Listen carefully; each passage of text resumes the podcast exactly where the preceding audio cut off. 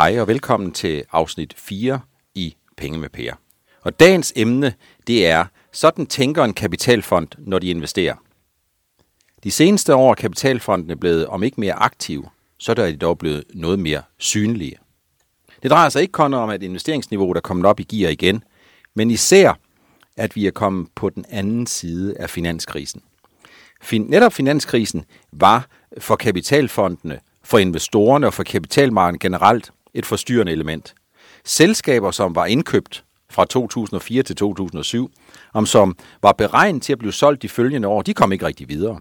Dels fordi exit-kanalen var tilstoppet, og dels fordi selskabernes resultater naturligt var under indflydelse af den store usikkerhed og de manglende dårlige resultater, men også på grund af den store nedtur, som skete fra især september 2008 til marts 2009.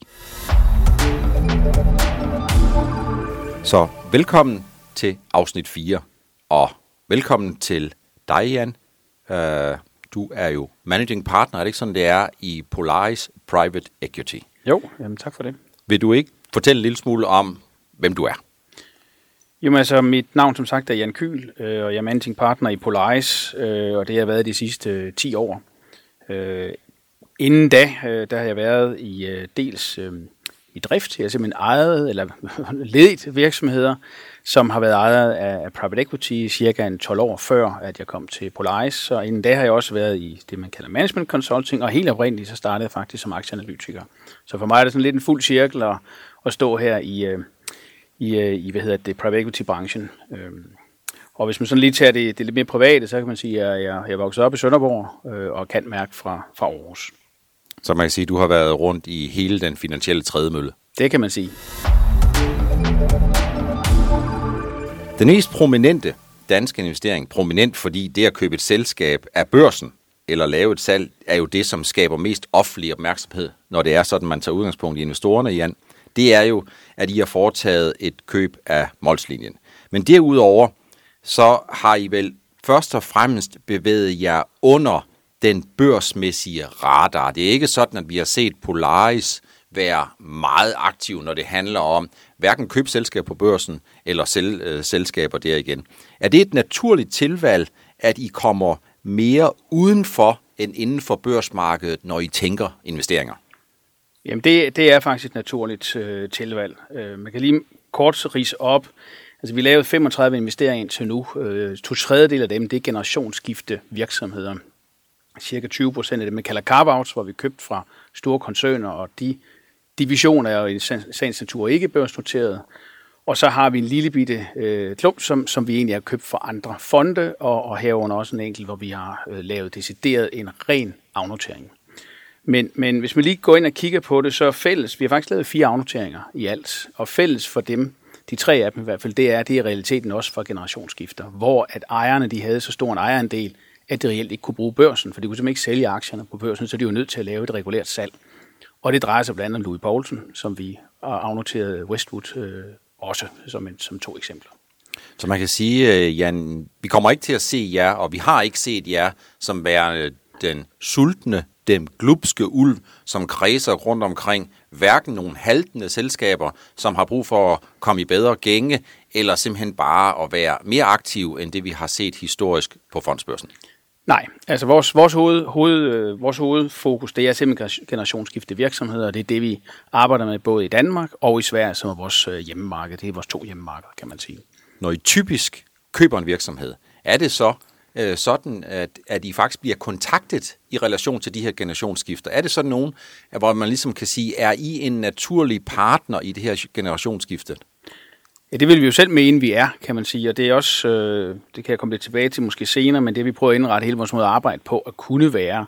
Fordi typisk går vi ind egentlig den, den generationsskifte modne virksomhed, og det kan være af flere årsager. Det kan være formuemæssigt, man har placeret lidt for mange penge af sin formue i et eneste aktiv, øh, og det kan være lidt farligt, kan man sige. På et tidspunkt vil man gerne have penge af bordet. Øh, det kan også være den anden, hvor man siger, at man vil gerne ud og opnå noget mere med virksomheden, men man kan simpelthen ikke få funding til det. Og det er lidt de to situationer. Og den tredje situation, det er mere, at man er nået en alder, hvor man siger, jamen, jeg skal jo videre med mit liv, jeg skal pensioneres eller et eller andet, og så vil man gerne af, af med virksomheden. Og der, der går vi jo med de, i de, stort set i alle situ- disse her tre situ- typer situationer, jamen der indgår vi ind i partnerskab med de her øh, ejerledere, hvor de typisk fortsætter som medejer bagefter. Så det er i den grad et partnerskab sammen med dem. Og det betyder også, at en meget stor del af dem, de henvender sig simpelthen til os. Det betyder ikke, at det eventuelt ikke spørger nogen andre, men vi er sådan et naturligt sted, hvor man trygt kan henvende sig og få en dialog omkring, jamen, hvad kan man få for sådan en virksomhed? Øh, hvad er perspektiverne? Hvad, hvad, hvad indebærer det? For det øjeblik, man har, er gået til os, så har man også ikke kun sagt A, men så har man altså også sagt B, nemlig at virksomheden på et tidspunkt ultimativt bliver 100% solgt ud, så man er helt ude også selv som ejer. Men man kan ligesom tage det et par step ved at, ved at gå til os. Det lyder som en lidt anderledes model end noget af det, som jeg har øh, den generelle opfattelse af, eller som jeg tror, investorerne har den generelle opfattelse af, er den måde, som kapitalfonde de opererer på. Når I nu opererer på en lidt anden måde, hvis, når jeg tolker det, som du siger, skyldes det øh, ejerstrukturen bag ved Polaris? Er der, nogle, er der nogle grunde til det? Er det simpelthen bare, jamen det er vores métier, det er den måde, vi gør det på? det skyldes nok lidt vores DNA, kan man sige, hvor vi oprindeligt kommer fra med, med, med, med blandt andet en, en, en, en AP Møller og sådan nogen i ryggen, øh, helt oprindeligt. Øh, så vi har en relativt industriel DNA, hvis man skal tage den del af det. Men frem for alt, så er det egentlig fordi, at vi, vi kan se, at, at det, øh, der ligger egentlig en god forretning i at agere på den måde, fordi at, at der ligger et kæmpestort antal virksomheder, der har et behov for at få en aktiv ejer ind, der kan hjælpe med at løse de problemer, jeg nævnte før både af generationsskifte karakter sådan finansielt, men også i at få hjulpet med at få udviklet virksomhederne videre fremover. Så lidt mere konkret, Jan. Hvordan tænker I investeringer? Når der kommer nogen til jer og ligesom siger, kunne det være noget for jer at være den aktive ejer? Kunne det være noget for jer at være den, som hjælper os med generationsskift? Det kan være på ledelsesfront, det kan være kapital, det kan være alle mulige andre ting. Hvad er det så? Hvad er de første to-tre ting, som du og dine kolleger holder øje med og udkig efter, når I tænker investeringer? Jamen, vi kigger efter øh, dels størrelsen af virksomheden, for den skal have en vis størrelse, for den passer til os. Hvis man skal gøre det sådan lidt forsimplet, og det er en lidt forsimplet måde at gøre det på, men så er det virksomheder af, af sådan et par hundrede millioner til halvanden milliard kroner i omsætning. Så det, det, det er der, hvor de er. Den gennemsnitlige virksomhed så også omsætter for cirka en halv milliard. Så det, det, det er det første kriterie. Øh, det næste meget, meget vigtige kriterie, det er egentlig, at du har en virksomhed med helt fundamentalt nogle gode produkter og nogle gode services. Der er simpelthen en grund til, at den findes i verden, og det betyder også, at du har nogle kunder, der gerne vil have virksomheden, og dermed har du også en idé om, at det er noget, du kan udvikle på. Og det bringer så til det tredje meget vigtige, det er, at vi egentlig kan se, at der er en rejse, vi skal på, typisk sammen med den tidlige ejer eller stifterfamilie, men hvor vi egentlig over vores ejerperiode, som strækker sig over sådan 3-7 år, øh, typisk, jamen, at der faktisk er en, en, en virkelig spændende rejse, hvor vi kan flytte virksomheden ganske væsentligt. Det er de tre vigtigste kriterier. Så der er noget med størrelse, der er noget med, at de skal have gode services, og så er yes. der den tredje der, at de skal være på en rejse, som I ønsker at være med på, og hvor I kan se jer selv både komme ind, udvikle og også exit igen. Yes, helt klart.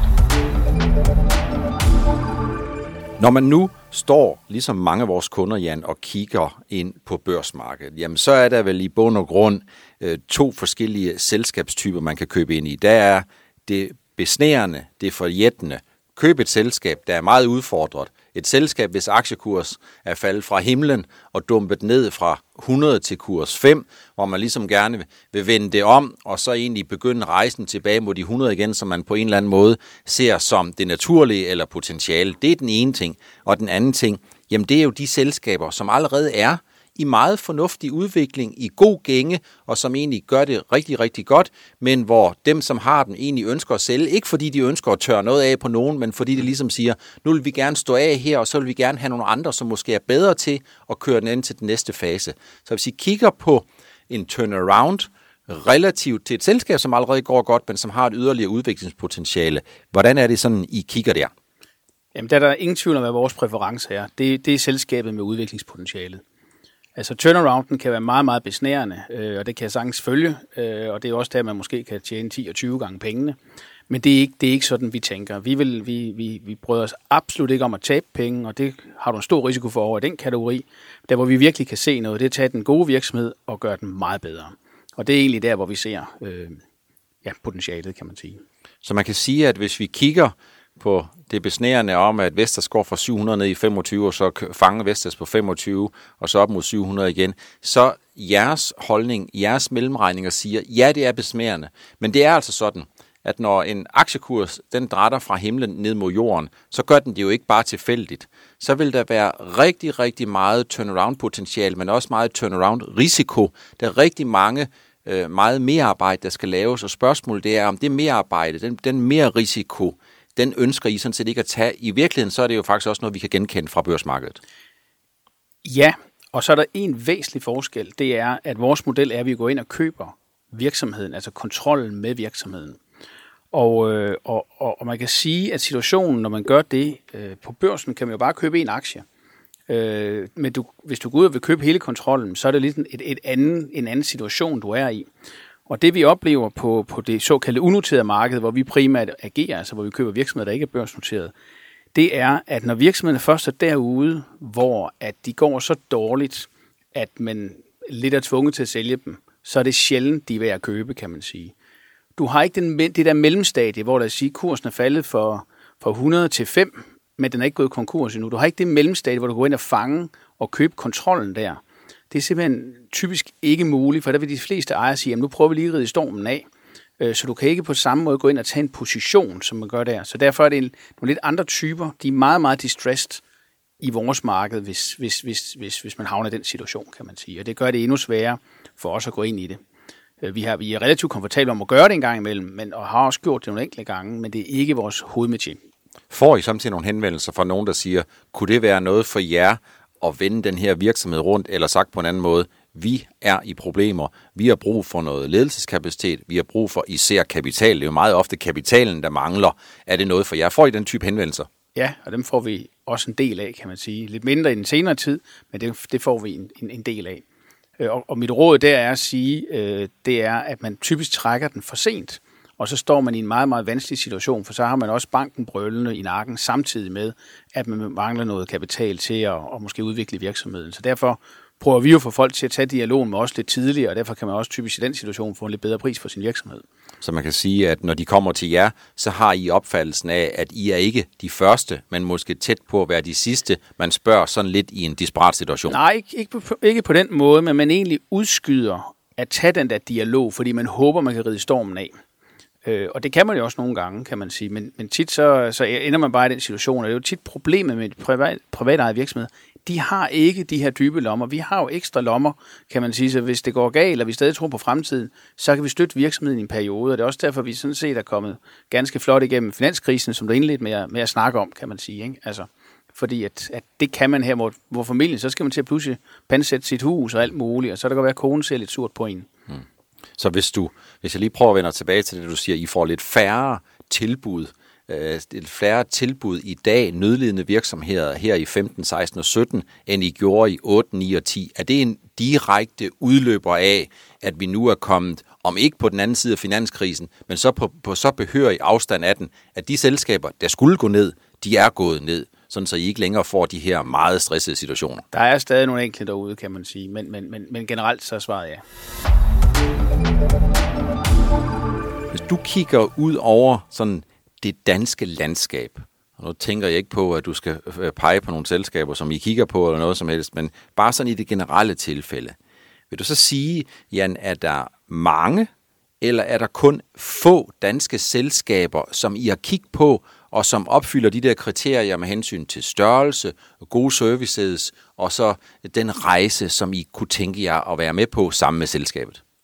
Hvis man kigger sådan helt det, man kan kalde bruttoagtigt på det. siger, hvad er der egentlig af selskaber af en relevant størrelse, som ikke bare er finansielle holdingselskaber og sådan noget?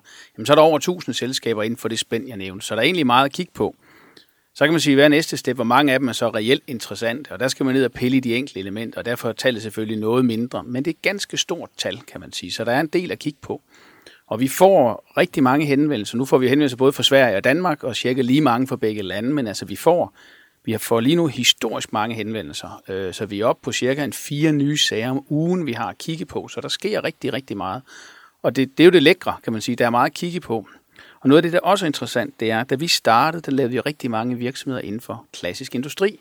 Det er stadig et område, vi virkelig godt kan lide. Men de senere år, da det skiftede, så erhvervsstrukturen er også udviklet sig. Vi har lavet vores første e-business, rene e-business forretning, som vi heldigvis også har solgt, så vi også kunne vise, at vi kunne tjene penge på det, kan man sige, og udvikle forretningen ganske meget.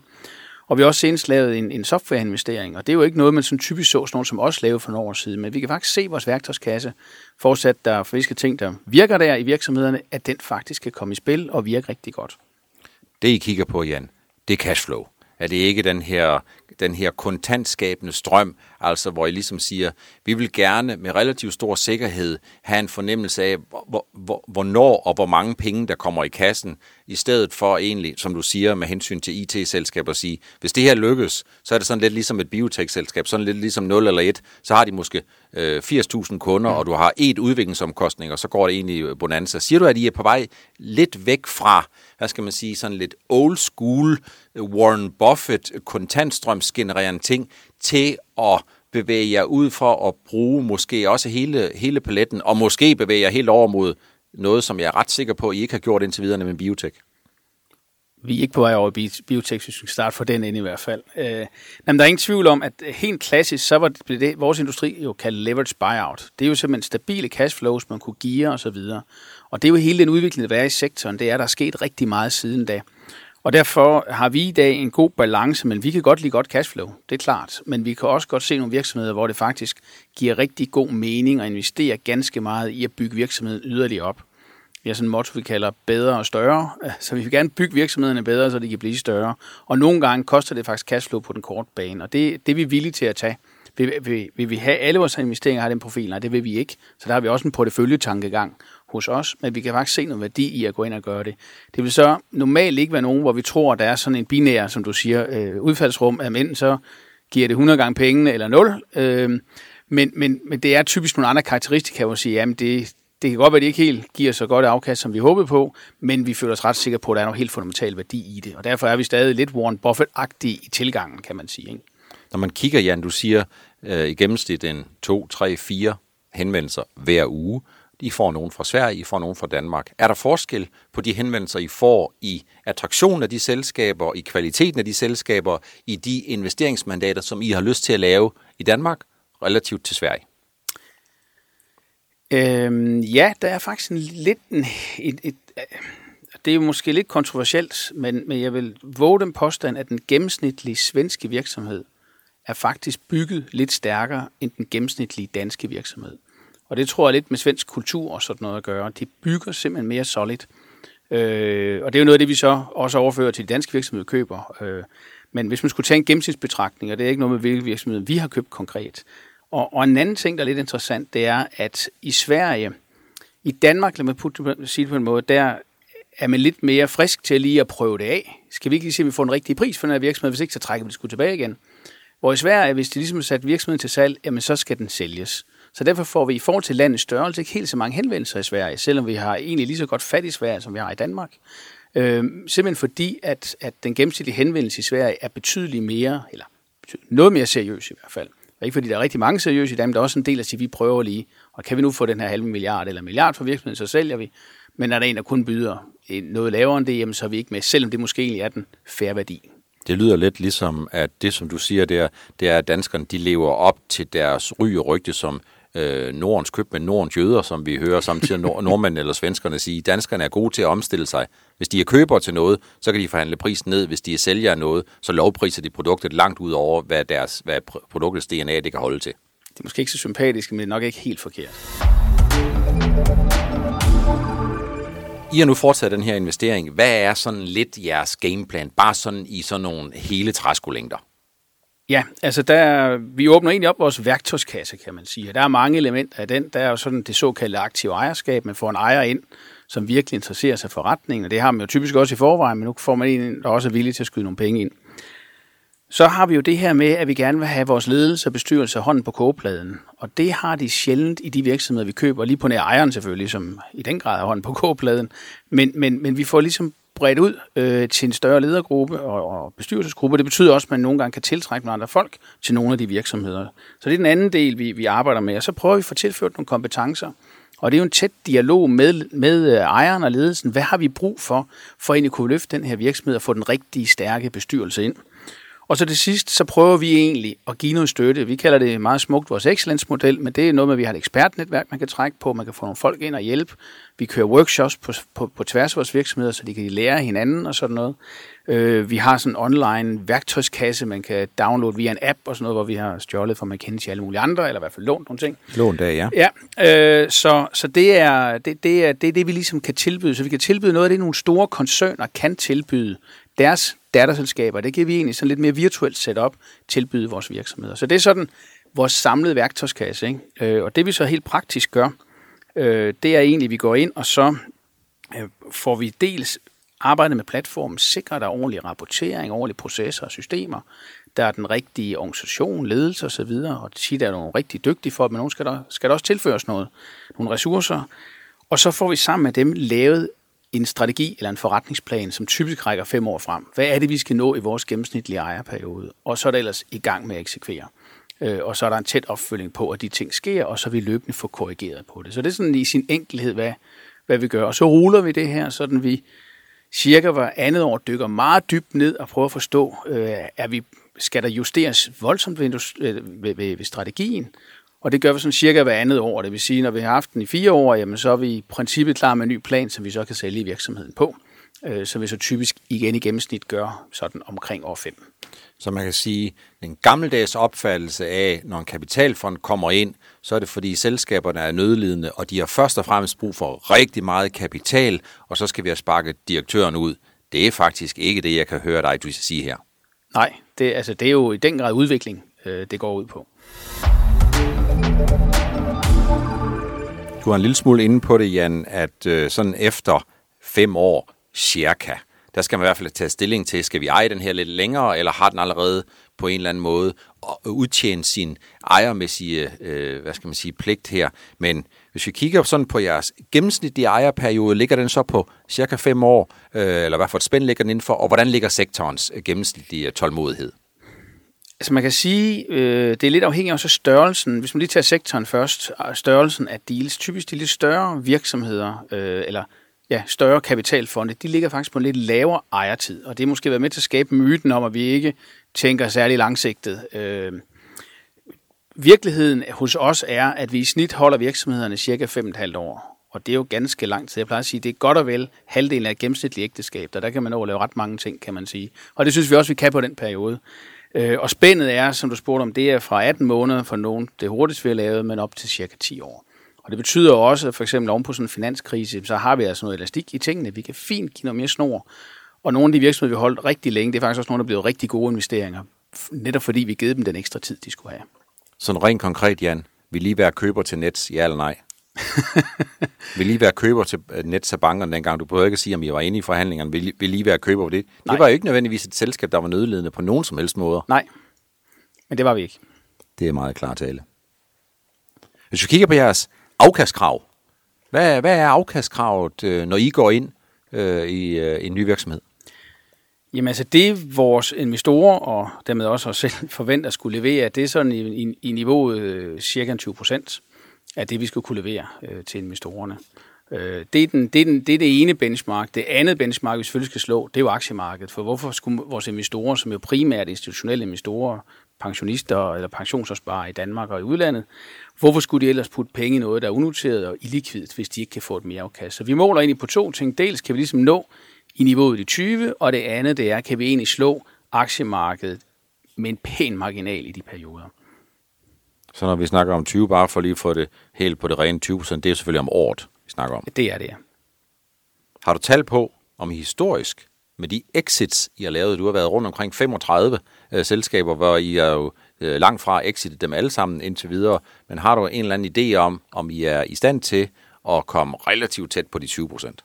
Men øh, det, det, det er vi, altså kan man sige, vi, det eneste, vi offentliggør helt konkret på, det er fonde, der er færdige. Fordi dem kan du lave, der kan du slå to øh, streger under resultatet og, og, og, og være meget specifikt i, hvad du leverede. Og vores første fond, den har vi leveret 19,9 procent på, kan man sige. Så der har vi sådan set leveret det, vi skulle.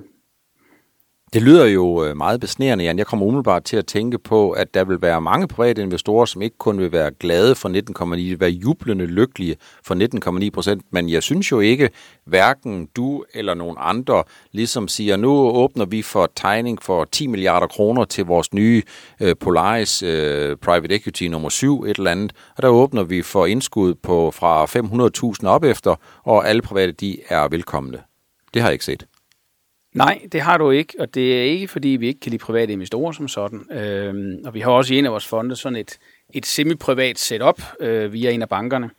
Øh, det er simpelthen et spørgsmål om, øh, hvordan man håndterer det rent administrativt. Og man skal også vide, at når man går ind hos os, så binder man pengene hos os i 10 år, hvor man sådan set lægger pengene over i vores hænder, og så skal have fuld tillid til, at vi gør det godt og dygtigt i de næste 10 år. Man kan egentlig ikke gøre noget, og det er ikke en profil, de fleste private kan lide.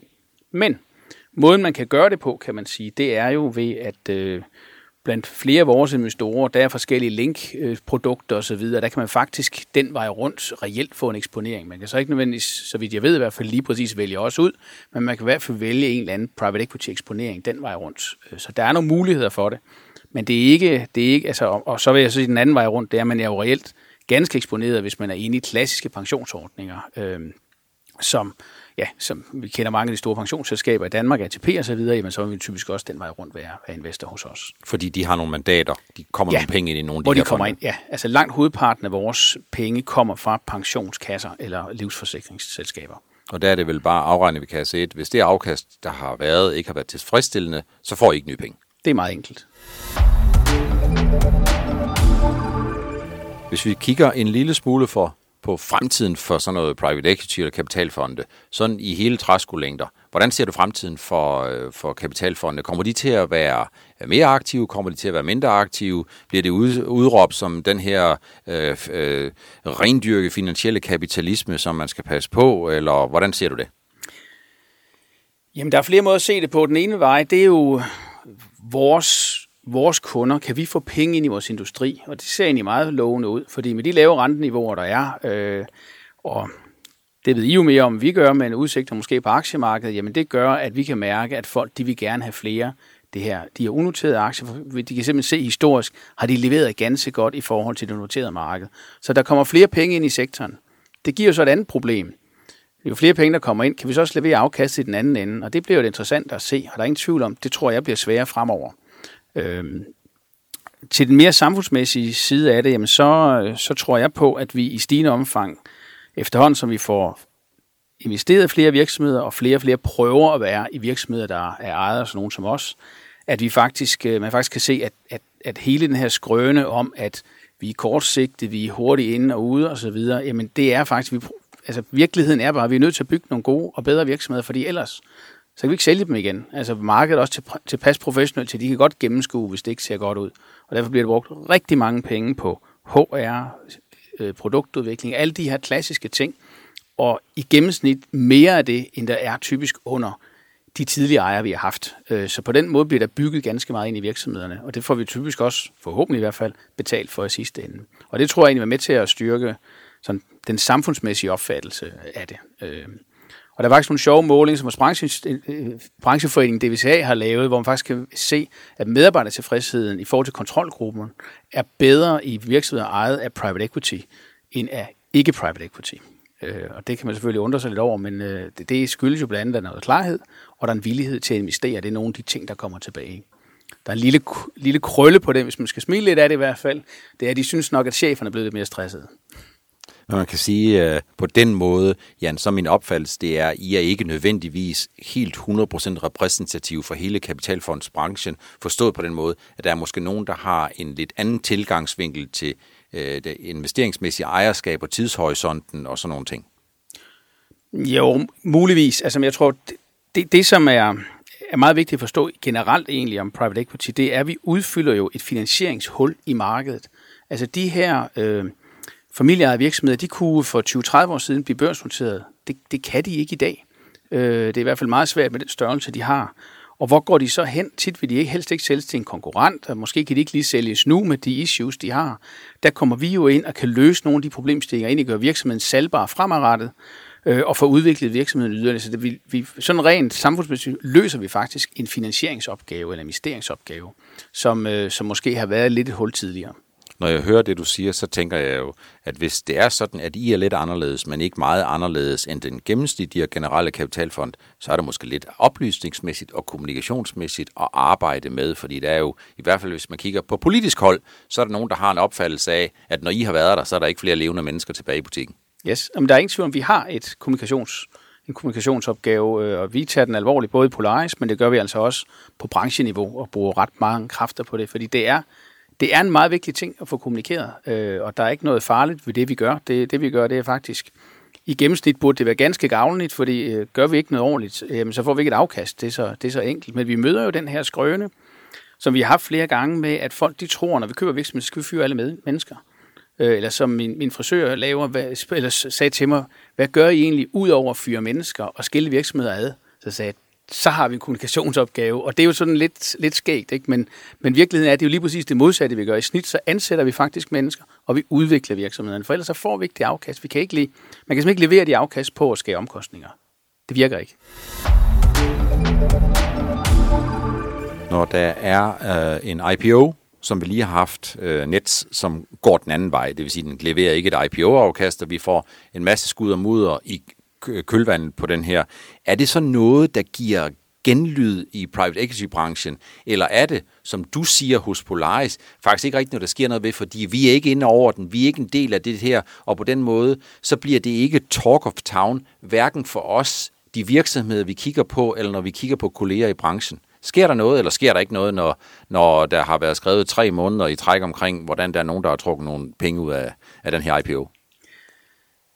Altså, set med brancheøjne, så er det jo ikke en god sag. Altså, uden jeg hverken kan eller vil kommentere detaljeret på sagen, men så er det jo aldrig godt. Øh, og, øh, og derfor er det jo noget, der bliver snakket om. Påvirker det også specifikt? Det synes vi egentlig ikke. Altså, vi har, det med at børsnotere er ikke en vigtig vej for os. Hvis det var en vigtig vej til at sælge vores virksomheder, så havde vi været betydeligt mere bekymret for det. Men hovedparten af vores øh, exits, det er jo ens industrielle køber i sidste ende. Øh, og de, de er relativt, eller de er 100% øh, ligeglade med, hvad der sker på en dansk fondsbørs. Hvis du sådan skulle kigge på øh, jeres følsomhed, så tænker jeg på, at der er noget, der er rentefølsomhed, der er noget, der er vækstfølsomhed, der er noget politisk følsomhed, der er noget execution-følsomhed. Når I sådan går ind i noget, hvis du skal kigge på en af de her følsomheder, hvor er følsomheden størst? Det, der kan gøre den største forskel mellem, om I får succes, eller om I næsten kommer i mål? Jamen, der er, det er meget, meget enkelt. Det er det, du vil kalde execution eller ledelsesfaktoren. Det, det, det er den følsomhed, vi har. Altså for, det, det er tit ikke svært at lave den gode plan. Det svære er det at få den eksekveret, og eksekveret tilpas hurtigt. Øh, og det kan vi simpelthen se, når vi kigger tilbage i de ting, hvor, som du også nævner, hvor ikke er gået helt så hurtigt, som vi ønskede, måske slet ikke er gået, som vi ønskede, jamen så er det simpelthen, at tingene ikke er sket, som skulle. Det er egentlig ikke så meget nogle makroting, der er sket. Det påvirker os, men det, det vigtigste, det er simpelthen evnen til at eksekvere når du siger evnen til at eksekvere? Er det så dygtighed på ledelsesplan, eller er det simpelthen, om der er nogen, der får gummiben, når det egentlig er sådan, at den her plan, vi alle sammen var enige om at skrive ned på papir, at den skal føres ud i livet, så er der nogle positive ting ved den plan, men der er også nogle ting, der gør ondt, for man, man ved, at konsekvenserne af at gøre noget har nogle negative konsekvenser nogle steder, og så bliver man lidt præstationsbange. Nej, jeg mener, det er, det er simpelthen ledelsesdygtighed. Altså evnen til at, at, at både tage de gode og både de gode og sjove beslutninger, men også de gode og hårde beslutninger, men få gjort begge dele, og det mener det er egentlig et ledelseskompetencespørgsmål og dygtighed. Hvis vi kigger på fondsbørsen som markedsplads, Nasdaq OMX, vil det være i fremtiden? Øh, hvordan ser du på den? Ser du på den som en naturlig, øh, hvis du kigger på med kapitalfonds branchebriller, yes. er Københavns fondsbørs så en, et naturligt sted at sælge sine øh, selskaber videre til næste generations ejerskab? Der bliver debatteret stolper op og stolpe ned om, at vi får nogle få store børsnoteringer i København. Det er jo rigtig, rigtig fint. Det snakker vi med øh, direktør Bjørn Sibron om i øh, første afsnit af Penge, Penge med Per. Men vi har også rigtig mange små og mellemstore selskaber, som tager over Øresund efter børsnoteringsmand, fordi de siger, at risikoviljen er større i Sverige, og beskatningsreglerne er anderledes. Og der er simpelthen bare en anden vilje til at gøre noget. Hvordan står du der i det relative forhold mellem Sverige og Danmark? Jamen altså, der er helt, øh, det har vi også, både vi Polaris konkret, men også vi som brancheforening, gjort en del for, fordi vi synes, det er, vi har ben i begge lejre. Vi stod så lavet lige mange handler i Danmark og Sverige. Og vi var meget, meget tæt på at børsnotere en, en, en svensk virksomhed for godt et års tid siden. Der kom så industriel køber, der lige gav det ekstra, der gjorde, at den, den ikke røg på børsen. Øh, men, men øh, så vi kender også markedet ganske godt, og, og det vil sige, at den størrelse virksomhed, vi var tæt på børsnoteret, ville simpelthen ikke have haft en chance i Danmark for at blive børsnoteret. Og vi havde rigtig god traction derovre, rigtig god interesse for den. Og det var en virksomhed med, med, med, med noget under en milliard danske kroner i market cap. Øh, og på trods af det kunne man faktisk børsnotere den succesfuldt derovre. Ja, men, men forventede man i hvert fald kunne. Ja. Øh, og den store forskel er der, at, at, som du også lidt er inde på, jamen der er andre beskatningsregler, der er også en helt, helt anden kultur øh, i, i Sverige omkring det i forhold til, til Danmark. Så derfor gør vi meget for det. Det gør vi både fordi, øh, vi synes sådan rent samfundsmæssigt, er det lidt ærgerligt, at, at du ikke kan få et godt og velfungerende marked, også sådan i, i, i mellemsegmentet. Men også fordi af, ren øh, egen interesse, jamen øh, vi har, vi har sådan en regel, hvis vi ikke tror, vi kan finde en god køber til vores virksomhed industrielt i sidste ende, så køber vi den ikke. Der er faktisk nogle virksomheder, som ikke har en god industriel køber. Den rigt bedste ejer er ikke en industriel køber, øh, men det er måske en mere spredt ejerkreds, når vi får virksomheden op i en anden størrelse, end når vi køber. Og de virksomheder vil vi typisk slet ikke, øh, fordi det er jo også et af vores investeringskriterier, det er, at vi også kan tro på, at vi kan exite, som vi kalder det. Ikke? Øh, og derfor havde vi en ordentlig effektiv børs i Danmark. Altså i elgamle dage, altså jeg, min første direktørjob, jamen det var en virksomhed af en typisk Polaris størrelse, sådan 300 millioner i omsætning. Jamen der stod jo som en del af kriteriet, da Kapitalfonden gik ind, jamen vi forventer at skulle lave en børsnotering som exit. Det stod som standard alle steder. Der var bare ingen, der børsnoterede den. Nogle virksomheder stort set. Øh, og, og i dag er det griner folk jo, når man tager det ind. Så vi vil meget gerne have, at det kommer ind og bliver, bliver en mulighed øh, fremadrettet også, øh, som en, både en exit-mulighed for os, øh, og derfor gør vi det også øh, ganske meget for egentlig arbejde på det. Øh.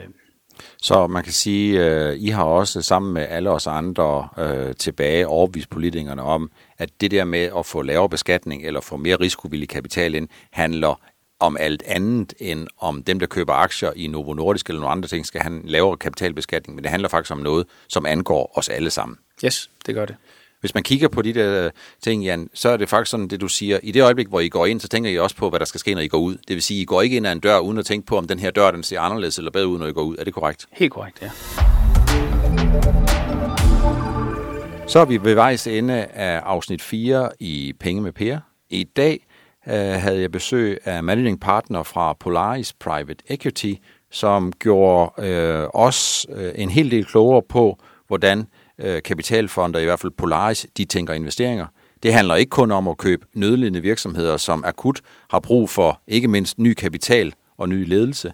I tænker øh, langsigtede investeringer. I tænker på primært tre øh, forhold, når I skal købe en virksomhed. Det skal være øh, øh, et sted mellem 200 og 1,5 milliarder kroner. Det skal være nogle selskaber, som tilbyder nogle gode services, og så skal være en rejse, som I ønsker at være med på. I køber mindre turnaround-selskaber. Det er besnærende, men det er fyldt med masservis af bump øh, på vejen. I køber heller nogle selskaber, som har et øh, godt øh, udviklingspotentiale.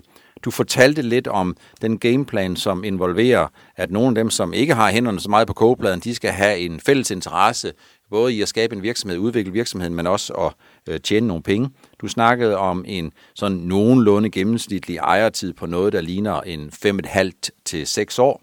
Øh, du snakkede om nogle afkastkrav på 20%, som jo lyder meget besnærende, og så nævnte du også, at øh, jeres kunder jo er pensionskasser, og på den måde så er de private investorer, som har svært ved at komme ind i og investere sammen med private equity, allerede måske lidt mere eller mindre end det, man regner med øh, allerede investorer i dag. Tegner du et billede af, at øh, kapitalfondsindustrien har sådan måske en, ud, en udfordring, der hedder, at man skal fortælle lidt om, at det handler sådan set ikke om at nedbryde virksomheder, det handler om at skabe øh, en fremtidig platform, hvor man udvikler virksomheden til gavn og glæde for andre. Øh, du slog til, til lyds for, at når Nets laver en øh, Øh, mindre heldig IPO, så er det noget, der giver en lille smule genlyd i branchen. Det bliver snakket en lille smule om i branchen, men da I ikke er nogen af dem, øh, som har været involveret i den, så er det ikke sådan noget, der varigt kommer til at ændre noget. Og så øh, var det sådan, at hvis du skulle pege på en følsomhed, jamen så var det ikke så meget renterne, det var ikke så meget væksten nødvendigvis, det var ikke så meget politikken, selvom alle de her ting spiller ind, men det var ledelsens evne til at foretage sådan den rigtige execution i forhold til den plan, der er lagt. Og så slog du et slag for, at vi skal have en stærkere fondsbørs for små og mellemstore selskaber, sådan så vi har et velfungerende kapitalmarked, hvor vi alle sammen kan få glæde af den innovation, den jobskabelse, som vi jo, og det er jo sagt til øh, ukendelighed, som vi alle sammen skal leve med. Mange tak, fordi du kom i dag, Jan. Ja, tak.